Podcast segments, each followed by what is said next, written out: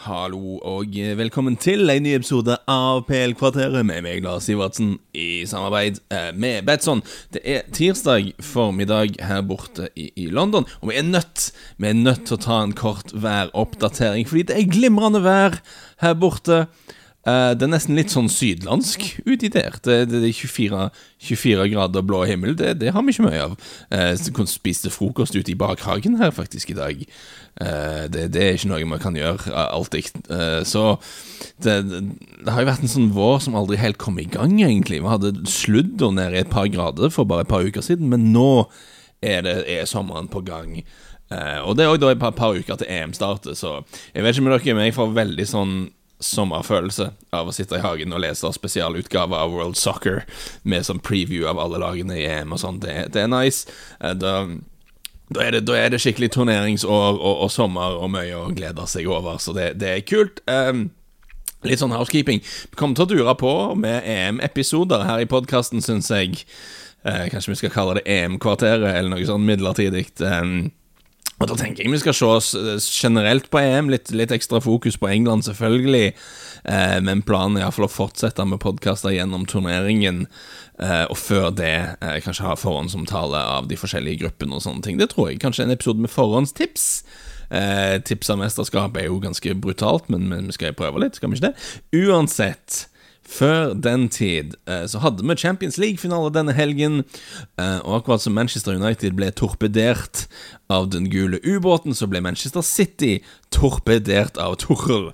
Torpedert av Torrell. Så jeg har latt det gå et par dager her eh, for å se litt på reaksjonene, la kampen få synke inn litt og sånn. Men likevel, da med fasit i hånd, så Jeg syns ikke vi kommer unna den, den, første reaksjonen som jeg tror de fleste hadde da de så lagoppstillingen til City. Uh, og det, er jo at han, han, har gjort det igjen. Pep Guardiola har gjort det igjen. Og jeg er spent på om vi på et eller annet tidspunkt vil få høre historien fra City-garderoben, fra City-spillerne, uh, hva, hva, de tenkte da de fikk se laget kanskje en gang i framtiden, når de har lagt opp og skriver selvbiografier og sånn, hele gjengen. Um, fordi OK, ok helt siden Abu Dhabi kjøpte Manchester City. Eh, alt, alt klubben har gjort, ansettelsen av Guardiola, alle spillerkjøpene, absolutt alt, har vært gjort med en målsetning om å vinne Champions League på et eller annet tidspunkt. Selvfølgelig har målsetningen òg vært å bygge et bra lag, å vinne Premier League og spille god fotball og, fremheve Abu Dhabis plass i verden.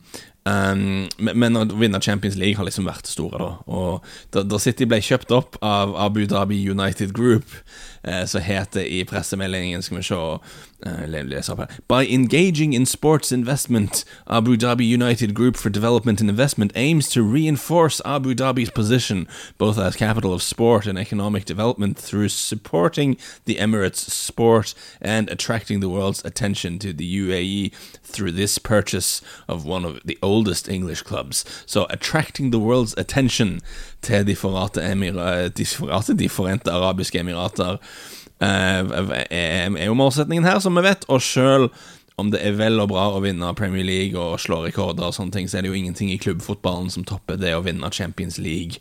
Eh, styreformann Khaldun al-Mubarak sa for et par år siden at uh, it, is, it excites me trying to win the Champions League and winning the Champions League. That ambition of winning the Champions League and hopefully doing it, that dream excites me every day, and knowing we can do it. Uh, så, så, denne kampen er liksom toppunktet. Alle millioner de har brukt, alle timene på treningsfeltet, alle lagmøtene, alle videoanalysene, alt de maniske instruksene fra Guardiola, alt det der har på en måte leda opp til denne ene kampen, disse 90 minuttene. Og da da bestemmer Guardiola seg for at dette er riktig tidspunkt for å teste ut og spille uten midtbaneanker. Um, det vil si, etter en sesong der enten Rodri eller Fernandinho har spilt i 59 av 60 kamper, bestemmer Guardiola seg i akkurat denne kampen for at nå, dette er tidspunktet for å teste om vi kan bruke Ilkay Gundogan uh, i den rollen. Gundogan, som forresten er Citys toppskårer i serien, da. Uh, Istedenfor å bruke Roddy eller Fernandinho som anker i den rollen, Eh, så er dette det perfekte tidspunktet for å bruke toppskåreren din i, den rollen i, i stedet. Ok, right. Nå, Noe av det som er fascinerende med Guardiola, er at du har du har folk som er liksom desperate etter å avskrive han og alt han gjør, som mener han er en svindler og en lurendreier og en falsk profet og alt dette. Og Det er selvfølgelig en helt latterlig posisjon.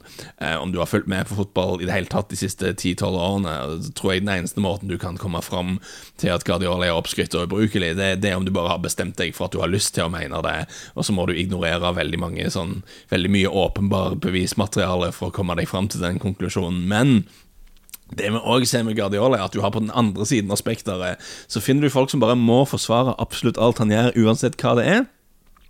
Uh, og, og, der finner vi jo Guardiolas forsvarstale til, til laguttaket og, og, og, denne helgen.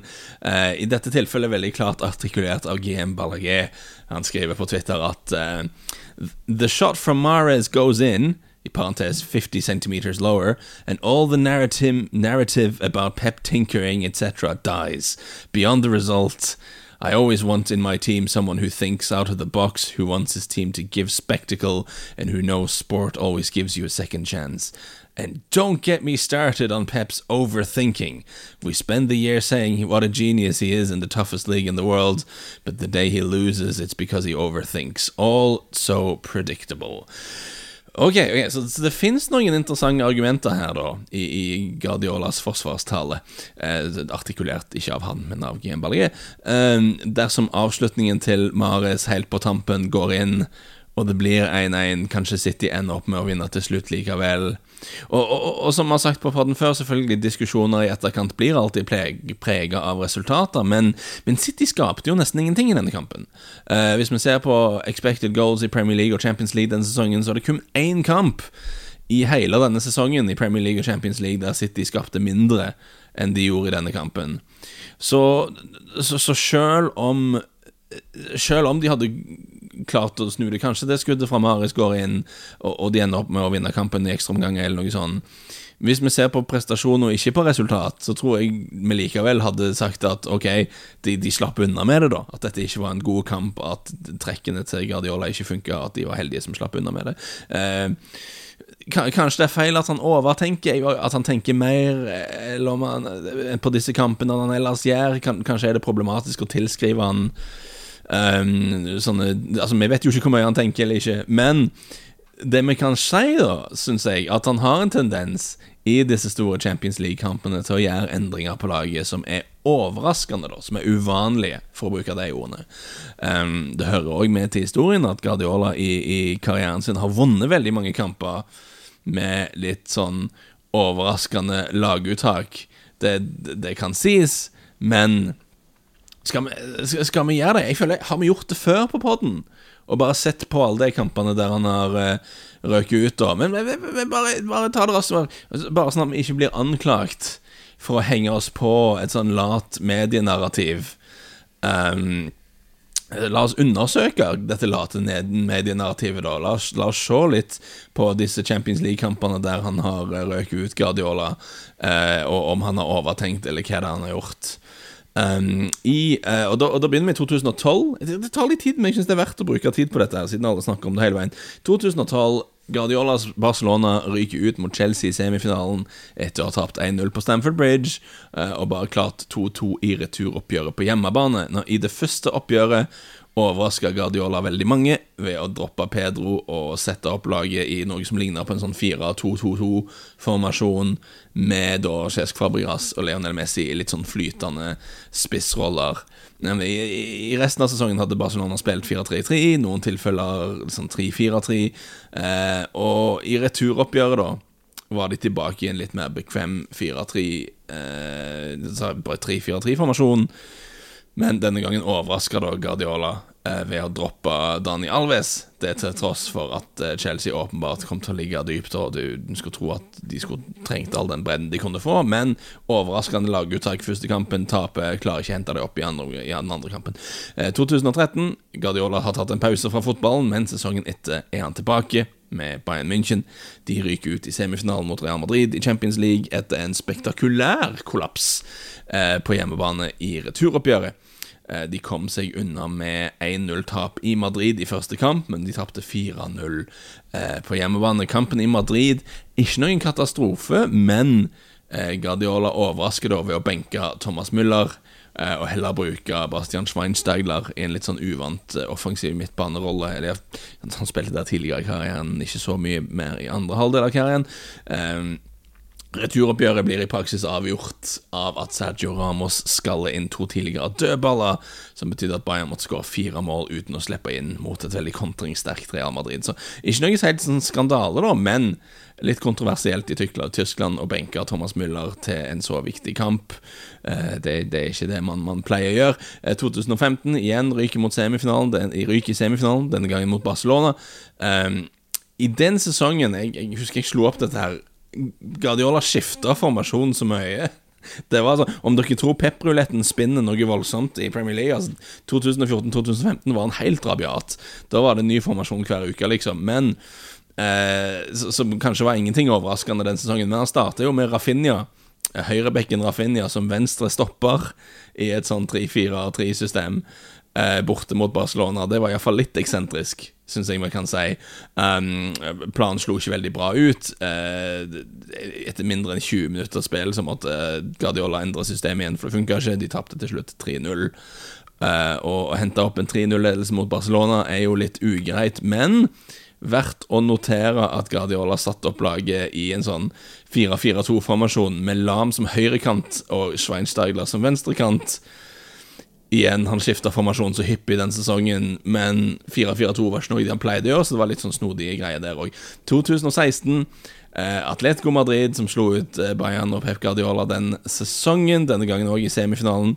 Første oppgjøret ble spilt i Madrid. Guardiola satte laget opp i en sånn 4-1-4-1-formasjon. Det var den formasjonen de brukte mest den sesongen, men igjen, Thomas Müller overraskende benka. Eh, Guardiola brukte Douglas Costa og Kingsley Coman på hver sin kant i stedet. Bayern skapte veldig lite, tapte 1-0 i returoppgjøret. Var Müller tilbake, og Bayern vant 2-1, men røyk da ut på, eh, på bortemål. Um, Bayern skapte masse sjanser i kampen, bomma på straffespark. Med normal effektivitet ville de gått videre, men igjen droppa eh, Thomas Müller kontroversielt, røyk ut. Eh, 2017, Guardiola har dratt til City, røyk ut med Monaco ikke vits å bruke mye energi på, for City var på en måte et lag som ikke var eh, Ikke, ikke, var full, fullforma, ikke hadde blitt Guardiola-fisert. Eh, men kanskje verdt å notere, Fernandinho starta som venstreback i hjemmekampen, som jo var litt rart. Eh, Kolarov starta over Ottamendi på stoppaplass i returoppgjøret, så litt sånn snodige greier. 2018 husker vi jo City taper 3-0 mot Liverpool på Anfield i den første av to semifinalen. Overraskelsen der var at han hadde benka Stirling, som hadde vært veldig god den sesongen. Starta isteden med Ilkay Gundogan i en litt sånn eh, Litt sånn rar sånn indreløper slash kantrolle, eller veldig sånn asymmetrisk eh, formasjon. Eh, planen var vel at en ekstra sentral midtbanespiller på banen for å kontrollere spillet litt mer, for å ikke bli feid over av heavy metal-fotballen til Jørgen Klopp. Funka ikke i det hele tatt. Eh, Robertson og Sadio Mane herja noe voldsomt på den kanten der det ikke var noen ving å snakke om, og City tapte 3-0. Klarte ikke snu det i returoppgjøret. 2019 ryker mot Tottenham i kvartfinalen, husker vi. Jeg syns ikke man kan egentlig kritisere Guardiola så mye for den der. De taper den første kampen 1-0 etter at Aguero misser et straffespark og ryker da ut, selv om de vinner returoppgjøret 4-3 i en kamp som bare er helt bananas, der du har et eh, blant annet et Jorente-mål som jo ser veldig ut som han er innom albuen hans, man blir stående. Du har den der millimeter offsiden på Raheem Sterling. Det er så marginalt, hele greia der. Men om du kan si noe, så er altså Kevin De Bruyne ble benka til det første oppgjøret. Det var kanskje litt unødvendig og rart, men eh, ikke noe sånn Fernandinho på venstrebekk eller Raffinia som stopper, eller noe sånne løgne greier der. Men da i fjor, da, Ryker ut mot Lyon. Igjen en sånn kamp der City etter spillet og sjanser burde ha vunnet, men de spiller i en litt sånn rar 3-4-3-formasjon som de ikke hadde brukt noe særlig den sesongen. Så overraskende valg igjen, taktisk. Og da må vi komme til denne kampen. Denne sesongen, Champions League-finalen mot Chelsea. Og igjen, 59 av 60 kamper denne sesongen har de hatt enten Rodri eller Fernandinho som anker, men i finalen var det altså toppskårer Ilkay Gundogan som skal spille i den rollen. Så ok, jeg, jeg syns det var verdt å bruke litt tid på å gå gjennom alt dette her, sånn at igjen sånn at vi ikke bare henger oss på et sånn lat, lat medienarrativ og sier Guardiola tenker for mye og tenker bla, bla, bla. Men vi ser iallfall um, Vi ser tydelig at veldig mange av disse kampene er kampene de burde vunnet uansett, hvis de hadde skåret sjansene sine. Men vi ser at nesten alle gangene han har røket ut av Champions League, så har han gjort et eller annet rart. Eh, overraskende mystisk på lagoppstillingene. Det han ikke er, er å bare plukke liksom de elleve beste spillerne i den formasjonen de er mest vant til å spille. Det, det, det gjør han ikke noe særlig. Og om han overtenker eller ikke altså, Han har jo veldig logiske grunner til å gjøre alt dette her. Han er ikke en sånn galning som bare kaster dartpiler på, på, på et sånn taktikkbrett. Og sånn, sånn skal laget være. Uh, han er en utrolig logisk mann man kan le av at han bruker høyreback Rafinha som venstre stopper i en trebackslinje for Bayern, men tankegangen der vil jeg jo tro er at du, møter Barcelona, du møter Messi. Messi liker å begynne ute liksom på høyrekanten og så gå innover i, i, mot midten. Så Da tenkte vel Guardiola at hvis du har en høyreback, en høyrebeint forsvarsspiller som kan ta sånn én mot én dueller mot Messi, kanskje det er noe. Um, du dropper Müller borte mot Atletico og bruker Coman og Douglas Costa på hver sin kamp. Det var sikkert Sikkert planen var å ha så mye bredde i spillet, siden Atletico liker å forsvare seg kompakt. Så hvis du har to vinger som er langt ute på sida, så kan du prøve å brette ut spillet litt. Og, altså, han har alltid grunnene sine. Igjen Gundogan over Rodri og Fernandinho nå i helga jeg, jeg, vil jo tro kanskje han forventa at uh, Chelsea skulle sitte ganske dypt og prøve å ta dem på overganger med, med Timo Werner og de raske spillerne. Så om City skal ha masse ball, så kan du like gjerne ha en til fremoverretta spiller. Gundogan har jo spilt anker før.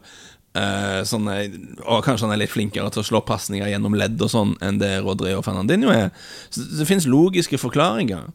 Men igjen, hva med å bare Vet du hva, bare bruk de elleve beste spillerne i de posisjonene de er mest vant med.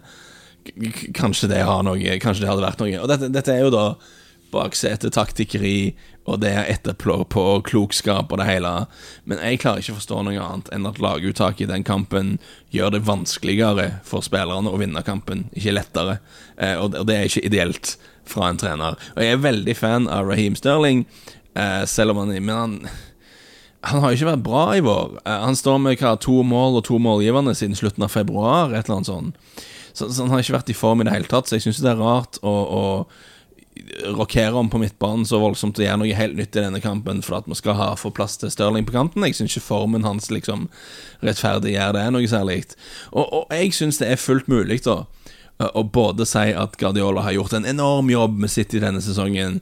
Eh, at han har gjort justeringer i måten City spiller på som har vært veldig vellykka, som gjorde at City vant Premier League på strak arm i denne veldig vanskelige pandemisesongen. Men vet du hva, det er faktisk mulig å, å, å si det, og òg si at han gjorde endringer til denne kampen som var unødvendige, eh, og som til syvende og sist ikke funka, og som bidro til at de ikke vant Champions League. Begge de to tingene kan være, kan være riktig, tror jeg.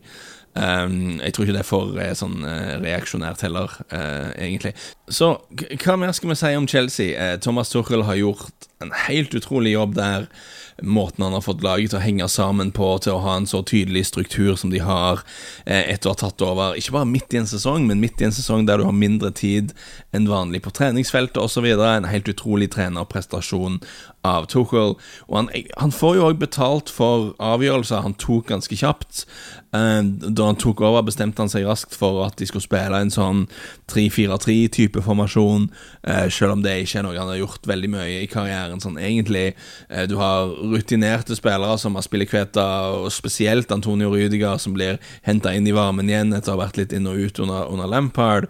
Eh, Andreas Christensen blir henta inn i varmen igjen og leverer. Var veldig god, syns jeg, når han kom inn her i, i, i finalen. Og, og, det er jo Når Thiago Silva må ut med skade, så spiller jo Chelsea andre omgang med en hel forsvarstrier der det færre si at forgjengeren til Torkel ikke likte noen av de tre, egentlig. Eller iallfall ikke var Ikke stolte sånn voldsomt på dem. Fikk jeg inntrykk av at Spillikveter ble jo benka ganske lenge i høst.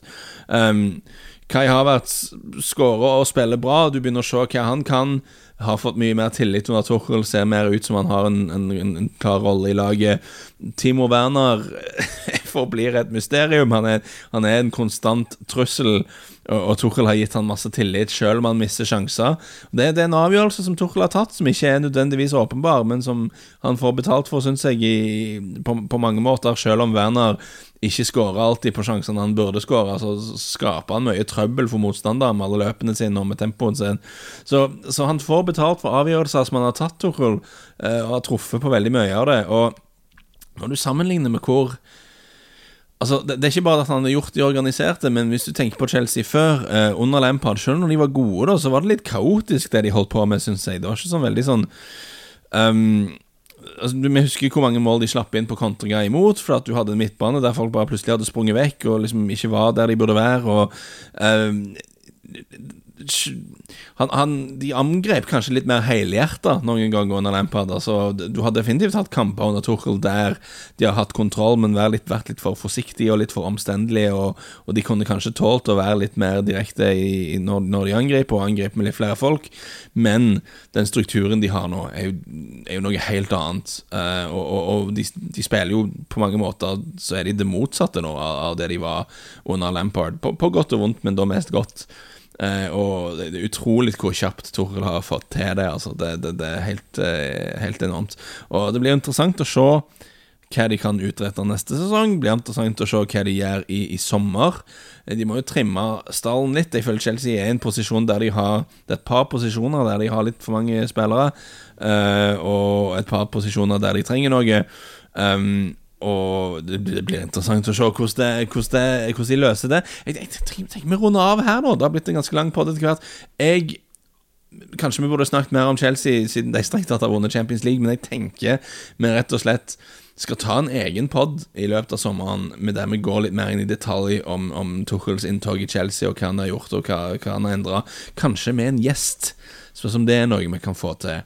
Uh, se, hva, vi kan gjøre der. Spiller Det er jo nesten ikke noen kamper å spille på akkurat nå. Liksom treningskamper og sånne ting. Så, stå over den tradisjonsrike spillbiten på slutten av disse podkastene. Bare for å si takk for følget til alle eh, som har fulgt med i tipsspalten på, eh, på Betson sine nettsider denne sesongen. Jeg syns vi har hatt en ganske grei sesong tippmessig, eh, under litt vanskelige omstendigheter. Det har vært en trikk i sesong, noen lag som har vært veldig vanskelig å finne ut av, for de har vært veldig ustabile.